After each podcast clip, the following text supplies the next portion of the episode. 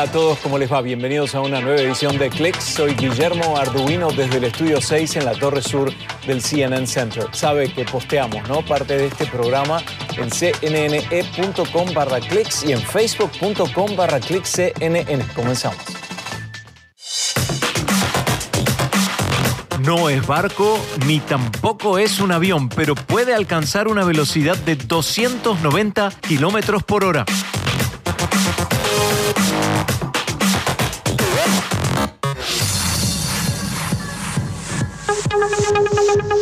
Desarrollan una mano mecánica que podría aumentar en un 20% la fuerza de un usuario.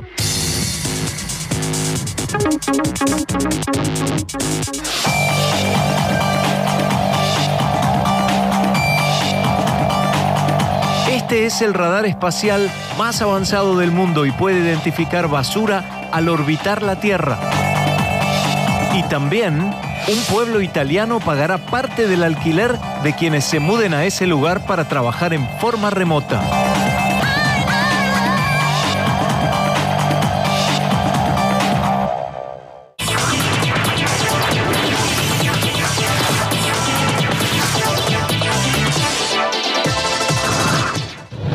En un futuro no muy lejano habrá una nueva forma de viajar sobre el agua, como lo muestra este proyecto nuevo diseñado por la empresa Regent con sede en Boston.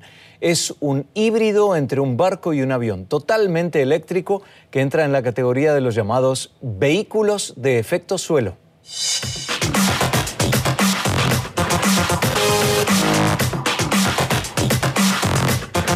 Su particularidad es que se mueven tan solo a unos metros sobre la superficie del agua y según Regent, este vehículo podrá alcanzar velocidades de hasta casi 290 kilómetros por hora. Además, llevaría 12 pasajeros y en un futuro hasta 50 personas. Otras compañías como Widgetworks de Singapur trabajan en proyectos similares. Sin embargo, Regent asegura que hasta la fecha su vehículo es el primero de su tipo totalmente eléctrico. Y también eléctricos son los tractores, que además se presentan autónomos. Es una nueva apuesta para que la actividad agrícola sea mucho más ecológica. Fueron diseñados y creados por Monarch Tractor, una empresa emergente con sede en California, que asegura que se trata del primer tractor del mundo totalmente eléctrico y autónomo. La máquina que funciona hasta 10 horas con una sola carga se puede programar para arar, cosechar, cegar y monitorear la salud de los cultivos. La empresa calcula que al sustituir un tractor diésel con uno de los suyos, se pueden reducir las emisiones de dióxido de carbono en un promedio de 53 toneladas por año. Monarch Tractor espera vender sus primeras máquinas en un par de meses a un precio inicial de 50 mil dólares.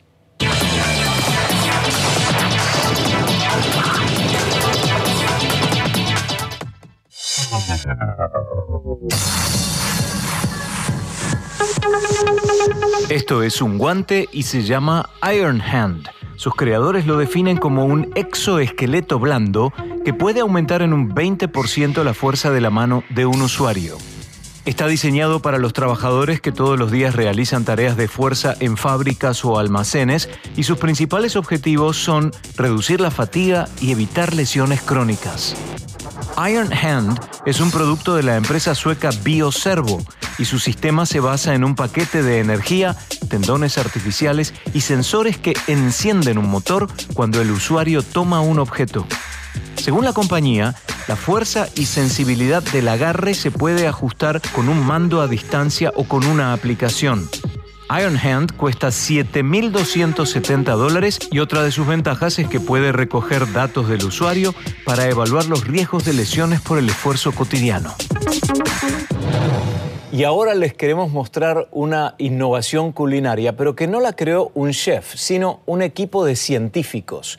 Es una pasta plana que cambia de forma cuando se la cocina. Se trata de una pasta plana justamente que va a adoptar otro tipo de forma en esta creación de los investigadores de Morphing Matter Lab, nombre que podría traducirse como el Laboratorio de Transformación de Materia de la Universidad Carnegie Mellon en Pensilvania.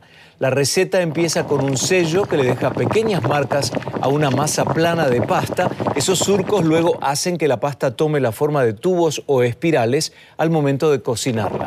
El diseño no se relaciona con el sabor, sino con su conservación o la forma de transportarla, es decir, la forma como lo, la guardamos. Y esto es porque al ser plana y cambiar de forma, la pasta podría reducir el uso de envases para almacenarla y ahorrar espacio para llevarla en una bolsa, por ejemplo, cuando vamos de camping.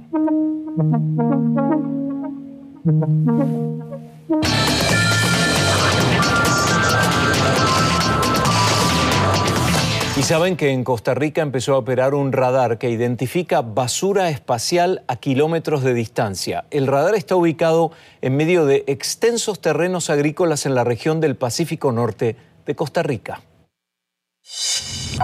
El paisaje cambió en esta pequeña localidad de Carrillo, Guanacaste, en el Pacífico Norte de Costa Rica, a unos 250 kilómetros de San José, la capital.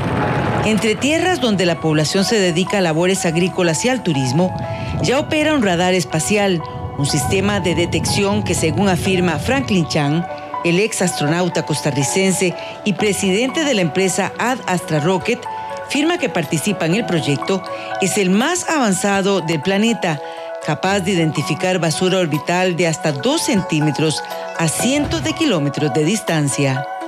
Identificar una bolita de golf eh, en la Ciudad de México, por ejemplo, desde, acá, desde Costa Rica. Ese nivel de precisión no se había logrado hasta el momento. Y esa es una gran ventaja de esta nueva instalación que le da a la empresa esa capacidad de resolución de objetos. Se trata de una herramienta para monitorear y mapear la órbita baja de la Tierra, LEO, por sus siglas en inglés. Según Franklin Chan, los desechos viajan a una velocidad de unos 30.000 kilómetros por hora. Puede tratarse de desechos de satélites y de naves espaciales descartadas. La compañía de Silicon Valley, Leo Labs, gestora principal de la iniciativa, destacó durante la inauguración el 22 de abril pasado que se trata del radar espacial comercial más avanzado del planeta, que puede proporcionar cobertura de la zona ecuatorial, incluyendo por completo la órbita baja de la Tierra. La construcción tomó nueve meses. El radar espacial de Costa Rica es un logro único en el escenario global para el espacio. La compañía tiene radares en Alaska, Texas y Nueva Zelanda. El presidente Carlos Alvarado dijo en el evento que el radar construido por costarricenses es una muestra de que se pueden llevar adelante proyectos pese a las dificultades. Es una señal de esperanza para Costa Rica de que se pueden hacer las cosas y salir adelante y una esperanza para el mundo. La instalación de este tipo de instrumentos permite detectar escombros espaciales en las órbitas más cercanas a la Tierra, protegiendo la operación de satélites activos. Edward Lu, también ex astronauta de la NASA y cofundador de LEO Labs, dice que el lanzamiento del radar refuerza la prevención de colisiones a partir de datos que salen de Costa Rica.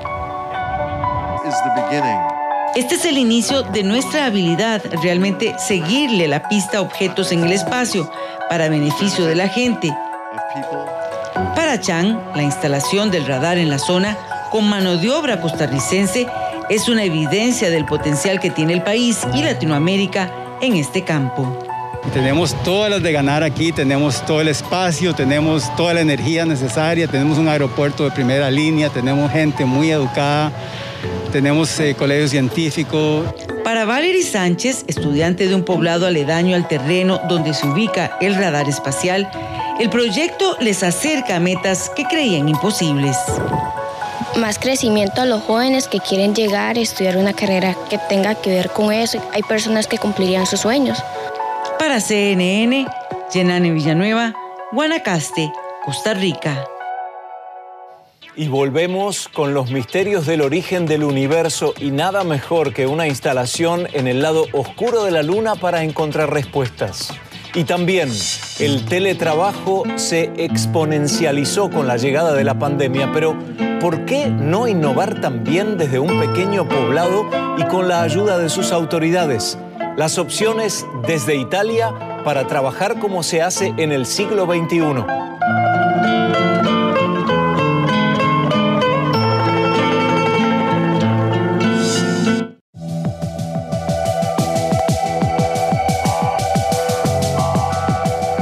La NASA analiza construir un radiotelescopio en el lado opuesto de la Luna para ayudar a entender los misterios del origen del universo. Se trata del proyecto de radiotelescopio de Cráter Luna, LCRT, por sus siglas en inglés, que lleva ya varios años en desarrollo. La meta del proyecto es instalar con la ayuda de robots el radiotelescopio y medir las ondas de radio de gran longitud que se generaron en la llamada Edad Oscura del Universo. Ese periodo de cientos de millones de años duró entre el Big Bang y el resurgimiento de las primeras estrellas. La idea de instalar el radiotelescopio en la Luna surge porque la atmósfera de la Tierra impide sondear estas ondas de radio. El proyecto recibió recientemente un impulso de 500 mil dólares tras ingresar a la segunda fase del programa de conceptos avanzados innovadores de la NASA y trabajará por dos años más con la esperanza de ser seleccionado para su futuro desarrollo.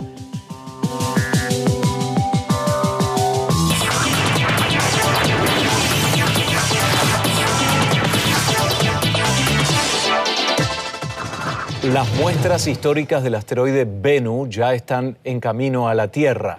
La nave espacial de la NASA Osiris-Rex comenzó su larga travesía a casa el 10 de mayo, luego de casi dos años, dos años y medio de hecho, de misión sobre el asteroide. La nave tendrá que viajar por dos años más y volar unos 2.300 millones de kilómetros antes de aterrizar con una cápsula llena de material de Bennu. Conversamos con el científico de la NASA, Lucas Paganini, quien nos explica primero cómo será el aterrizaje.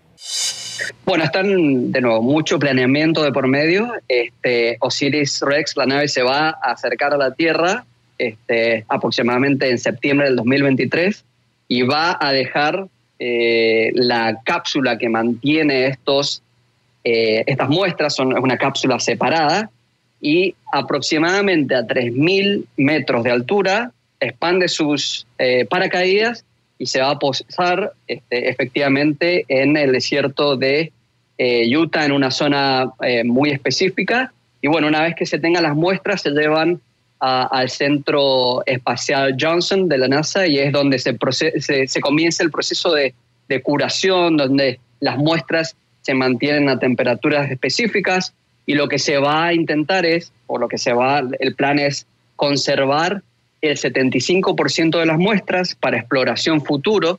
Eh, como sabemos, en, la, en el caso de, las misiones Apolos de la Luna, también se, se, hizo lo mismo. Esto se busca de que tal vez en, el futuro tengamos mejores instrumentos o tengamos preguntas que aún no hemos eh, realizado. Y también, bueno, es, es eh, una forma de de que, de que nuestros futuros científicos, nuestros hijos, nuestros nietos tengan la capacidad y la, el acceso a ese tipo de muestras. El resto de las muestras se va a esparcir a los, distintos eh, laboratorios del mundo para su análisis. Evidentemente también podrá ofrecer información de su propia formación, ¿no? De la formación del asteroide, eh, edad o toda esa información ya la teníamos. Hay bastantes estudios, eh, asteroides en general es los, los, digamos, desechos o reliquias de, la formación, del momento de la formación de nuestro planeta, que estamos hablando de unos 4.500 millones de años atrás, pero sin embargo la información que tiene nos puede dar, eh, nos puede dar eh, ciertos rasgos o, cierta información respecto a, por, por supuesto, si el asteroide puede haber los asteroides en sí pueden haber contribuido al agua, a, traer el agua que hoy en día tenemos en la Tierra, en nuestros océanos, y segundo, eh, pueden, dado que es un, un, componente, tiene muchos componentes carbonáceos, se puede entender si puede haber tenido alguna relación con el inicio de la vida. Qué interesante ese concepto de, del agua, ¿no? Eh, yo pensaba recién, la tecnología en los últimos cinco años ha avanzado significativamente en tierra para nosotros, ¿no? para el tipo de tecnología que manejamos a diario. Me pregunto si también eso se observa desde el punto de vista de las eh, ciencias espaciales. Entonces, en realidad, Osiris Rex tiene tecnología que probablemente no se vuelva a usar o es de última generación comparado con las misiones a Marte, etcétera. Bueno, la tecnología siempre, como bien dices, va avanzando. Eh, eh, la misión Osiris Rex tiene, tecnología en punta, de punta en cuanto a cámaras, espectrómetros. Este, así que bueno, eh, las futuras misiones seguros que tendrán algunos avances tecnológicos donde transportables, por ejemplo, las cámaras más resoluciones, etcétera, etcétera. Así que la tecnología siempre avanza. Esto, la misma misión Osiris Rex, una vez que que deje su cápsula sobre la Tierra se va a colocar a una distancia de unos entre más o menos entre Mercurio y Marte eh, y Venus para, para ver si va a haber una especie de misión extendida donde pueden haber otros tipos de eh, estudios que se pueden realizar con este, eh, la nave que sigue operando. Gracias a Lucas Paganini, científico de la NASA.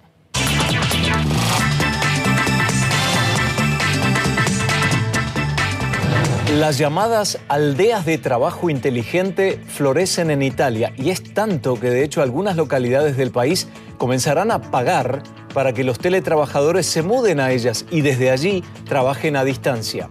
Y es que en un intento por atraer visitantes, Santa Fiora en la Toscana y Rieti en la región de Lazio anunciaron que pagarán hasta el 50% del alquiler de quien decida mudarse y teletrabajar allí.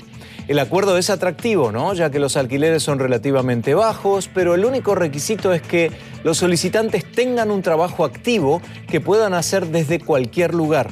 Esta oferta se da a medida que las autoridades locales se esfuerzan por impulsar el Internet de alta velocidad y crear oficinas equipadas para quienes trabajan a distancia.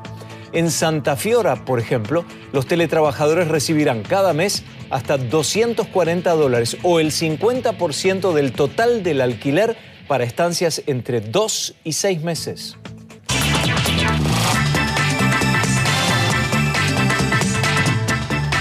La nueva opción de una cadena de tiendas de Estados Unidos es a base de vegetales. Es una opción de moda y de alta calidad, pero su mayor atractivo puede ser el precio de los productos y es una tendencia mundial. Con eso volvemos.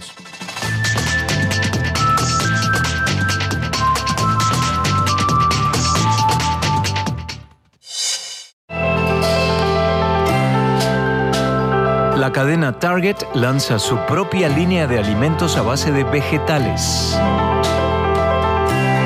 Se trata de un surtido que incluye más de 30 alimentos, desde cremas para untar veganas, leche de almendras, de avena, salsas vegetales y alternativas a la carne y al pollo. Target describe esta nueva colección como una opción de moda, sabrosa y de alta calidad a un precio increíble, con artículos a menos de 8 dólares. El lanzamiento de Target toma lugar cuando hay una creciente demanda de alternativas a la carne y a los productos lácteos. Según la firma de medición de mercado Nielsen, las ventas al por menor de los alimentos a base de vegetales aumentaron un 28% en el último año. Y ahora otra marca que ustedes conocen y que poco ha cambiado con respecto a un detalle, pero ahora la razón del cambio es la sustentabilidad.